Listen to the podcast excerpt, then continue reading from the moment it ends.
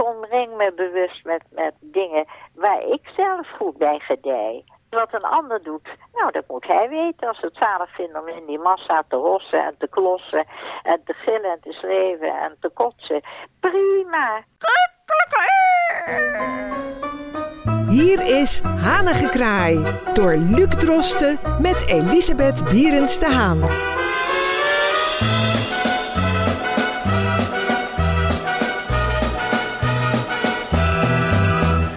Welkom bij uh, Hanengekraai.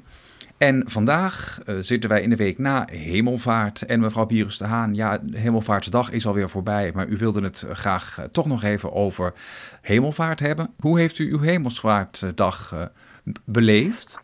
Ehm, meditatief, spiritueel, nadenkend, genietend van mijn dakterras, observerend dat het weer een zekere onrust in zich draagt. Allemaal natuurfenomenen. En het is een, een dag van bezinning. Groot, het is een diepgaande dag voor bezinning. En dan valt het me op, eh, ik woon hier in een blok. Dus wat links in het blok gebeurt, dat resoneert door het hele blok. En dan observeer ik hoeveel mensen zijn nog meditatief gevoelsmatig verbonden met hemelvaart. Nou, de ene neemt een cirkelzaag, de ander die heeft een papegaai, de derde heeft een blaffende hond, de vierde die denkt ik ga eens even timmeren, lekker een vrije dag. En dan uh, is het interessante dat als je die mensen dan in een gesprek spreekt en zegt, wat denkt u over hemelvaart? Hemelvaart, wat is dat eigenlijk? Uh, nou, nee, dat doen nee, dat, uh, nee, nee, nee. Ik had nog een heleboel te timmeren en dat heb ik gedaan. En uh, ik observeer het. Mijn kritiek uh, breng ik niet naar buiten, maar ik observeer alleen. Ja. En wat is hemelvaart? Kijk, als we dat nou eens even weer terugbrengen naar het onderwijs. En we leren de kinderen, dat zijn de highlights in een jaar. Kerstmis, Pasen, Pinksteren, Hemelvaart, Maria, Hemelvaart. De opstanding van de Heilige Geest. Het betekent eigenlijk, en dat heb ik in een paar bijbels opgezocht, wat de diepgaande essentie is. Dat is eigenlijk dit, dat uh, Jezus van Nazareth laat zich nog zien zeven keer. Hij laat zich nog zeven keer zien en zegt dan tegen de discipelen die nauwelijks kunnen geloven van hij is toch dood, hoe kan hij zich laten zien? Maar dat gebeurt. En dan zegt Jezus, gaat uit en verkondig mijn woord.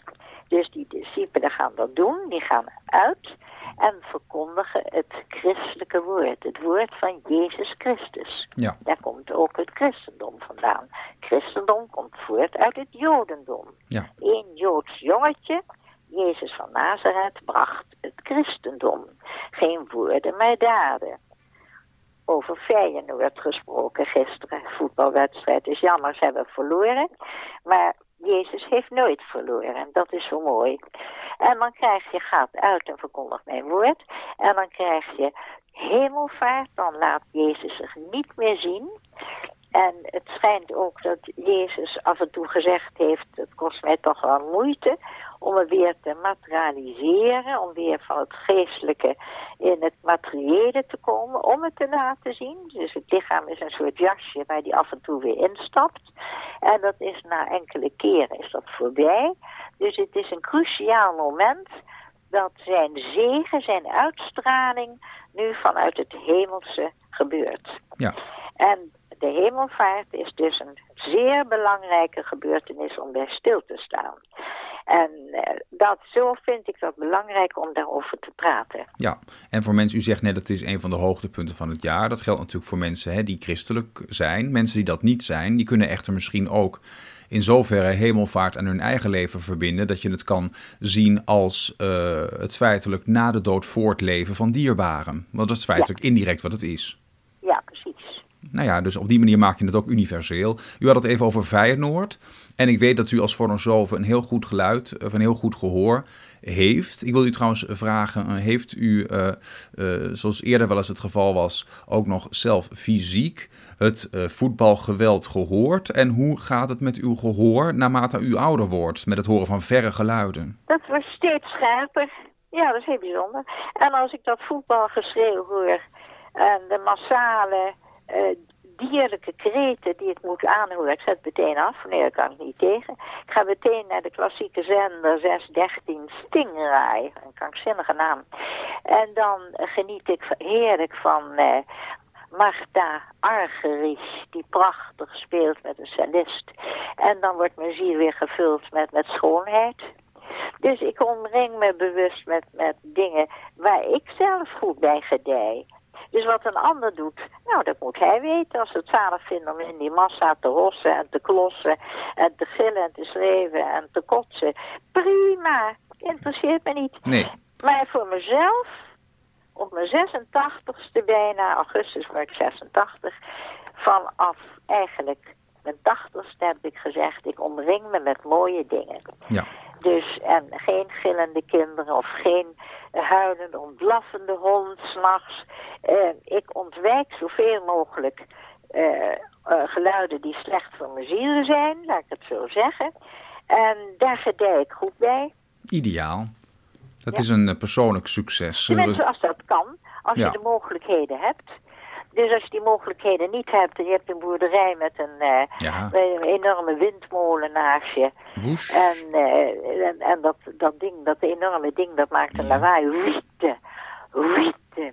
Nou, en als je dan in zo'n boerderij er vlak naast woont, uh, dan, dan word je gek. Ja. En dan kan je het niet ontwijken. Goddank kan ik het ontwijken. Dus als er lawaai aan de zuidkant is, ga ik naar de noordkant. En als er lawaai aan de noordkant is, ga ik naar de zuidkant. Dan zou je met uw perfecte gehoor natuurlijk wel kunnen denken... in Amsterdam-Zuid zou u gek kunnen worden van de steeds overkomende vliegtuigen van Schiphol. Ja, maar nee, die gaan over buitenvelden. Ik zie Ja, ze nu allemaal gaan. klopt. De een na de ander komt binnen. Die gaan precies over de Zuidas. Ja, maar dat is toch nog steeds dicht genoeg bij voor ja, u maar om... daar heb ik geen last van. Oh. Dus Nou, er zijn problemen genoeg momenteel met Schiphol. Ook met al die enorme wachtrijen. Waarvan men nu al voorspelt dat die tot acht uur kunnen oplopen komende zomer. ja. Hè, en dan die erbarmelijke omstandigheden van al die mensen die net ruim moeten werken om die koffers daarin te duwen. Zoveel mensen, zoveel vliegtuigen. Het is eh, eh, all over the world. Het vliegen is gewoon alsof je de tram pakt. Maar we zijn niet helemaal eigenlijk voorbereid geweest voor wat er nu aan het gebeuren is. Nee, we dat, hebben dat een beetje laten sloffen. dat En nou klopt. zitten we met de problemen. Ja. Nou ja, goed. Terugkomend Dus- op het eh, thema. Dat was dus eh, eigenlijk hemelvaart. Het is trouwens wel leuk, ook hemelvaart. Er zit ook weer een vliegelement in, toch? Het, Ja. op, het opstijgen naar de lucht, Schiphol. En dan heb je toch weer ook de cirkel rond, zou je bijna zeggen. Ja. Ehm, maar nu vraag ik mij wel af, dat is een persoonlijke vraag van mijn kant. Ik ben dus eh, katholiek opgevoed, maar niet meer zozeer praktiserend. En heb afgelopen hemelvaartsdag vooral doorgebracht eh, met het nakijken van eindexamens. Ben ik dan in uw ogen nu een afvallige? Nee, helemaal niet. Oh, gelukkig. Nee. Je bent intrinsiek een heel gelovig mens. En, en eh, waar, ehm, waar komt die indruk vandaan bij u? Dat hoor ik aan je stem. Ah. Ja. Heeft u ook wel eens iemands eh, geloofsovertuiging kunnen raden op basis van de stem? Ja, vaak wel. Toen ik Juliaans stem hoorde door de telefoon, wist ik dat is een diep gelovig mens. Ja. Het is heel grappig. Een pater zal nooit plat spreken. Nooit. En een non zal ook nooit plat spreken. Dat onderzoek heb ik al jaren gedaan. Rustig, langzaam, gearchiveerd. Het spreken is een onderdeel van zijn geloof. In den beginnen was het woord. En daarom als ik een stem hoor, dan kan ik meteen vertellen, gewoon mensen die ik ontmoet, die vind ik interessant om te denken van, goh, dat is een gelovig iemand, dat is een niet gelovig iemand. Gelovig betekent niet alleen dat je kerksgelovig bent, maar dat je een eerbetoon doet. ja. Maar u zegt toch eigenlijk, er is een link tussen de stem van de persoon en het geloof. En dan, eh, als het op de stem aankomt, dan heeft dat te maken met een soort beschaving die doorklinkt in de stem. Klopt dat? Ja, beschaving is dan weer te, te technisch. Ja. Het is een verbondenheid met de goddelijke wereld. Hm. Ik word getroffen. En mijn hele werk is getroffen. Ik word getroffen door wat ik nu allemaal zie, wat ik meemaak. Eh, eh, de natuur, de hele schepping, de prachtige wolkenformaties. Dat kan je niet vatten in een menselijke denkwijze. Dat gaat buiten die denkwijze om. Het is niet te vatten. Het is eigenlijk niet te vatten. Maar ik vang het op. Ja. En, dus ik vang ehm, die wolken op en ik vang die stem op. En u zal een uh, meteoroloog zeggen, die wolkenpartij kan ik prima verklaren. Vindt u dan bijvoorbeeld ook dat de wetenschap eigenlijk niet afdoende uh, meeneemt het in uw ogen goddelijke aspect van het aardse bestaan? Kijk, de wetenschap is een soort afdruk van invoerschap. De wetenschap is heel ver. Ze kunnen met robots opereren enzovoort. Maar er is ook nog een heel terrein wat buiten die wetenschap is. En daar zou ik wat meer aandacht aan willen besteden. En dan kom je toch weer op een terrein, het spirituele terrein. Als je dat combineert, weten en voelen. Rudolf Steiner zei zo leuk, je hebt het denken, je hebt het voelen, je hebt het weten. Denken, voelen, willen. De drift. In deze tijd ligt het accent op de drift. We gaan naar de gym, we gaan eh, eh, de liefde bedrijven, eh, liefst heel vaak, want dan ben je stoer. Dat is de drift. En dan zie je dat het denken is heel ver ontwikkeld. Moet je zien hoe kinderen met computers omgaan, verbazingwekkend. Maar nou krijg je het middengedeelte, het gevoel. En daar merk je dat daar een verkilling optreedt. Hmm. Een verharding. Ja. Een ongelovig terrein wordt dat. Dat is een terrein van, nee, ik moet het eerst weten, meten. En dan kom je, als je nog verder gaat, dan kom je bij de Kabbalah-boom. Uh, ja, en als je die Kabbalah-boom helemaal doorloopt, dan kom je precies bij denken, voelen, willen. En we leven een tijd van de wil. We willen, uh, we denken, we ontwikkelen. Uh, we gaan straks gaan we naar Mars. Er gaat alweer een ruimtevaartuig gaat de lucht in. Er zijn al passagiers geboekt voor de maan en voor Mars. Je krijgt interplanetaire reizen. Het is allemaal van, ik vind het fantastisch. Maar, maar, ja. maar de mysterie van het leven, dat mysterie, dat blijft altijd een mysterie.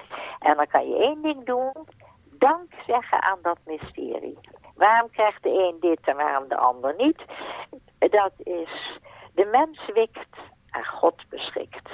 En daar eindig ik dit mee. Nou, dat uh, is prima. En dit was een, uh, een prachtige, uh, zo zeggen, een combi-thema tussen enerzijds ja. hemelvaart ja, leuk zeg je en dat. anderzijds de, de luchtvaart. Het zit trouwens allebei ook het woord vaart weer in, dus wat een onverwachte verrassing. Leuk. Nou, mevrouw Bieres de Haan, dank voor uw um, bijdrage. Ik het met plezier gedaan, Luc. En we, en we gaan weer vrolijk verder. En ik hoor graag van je. Tot dan. Tot dan. Wilt u reageren? Dat kan.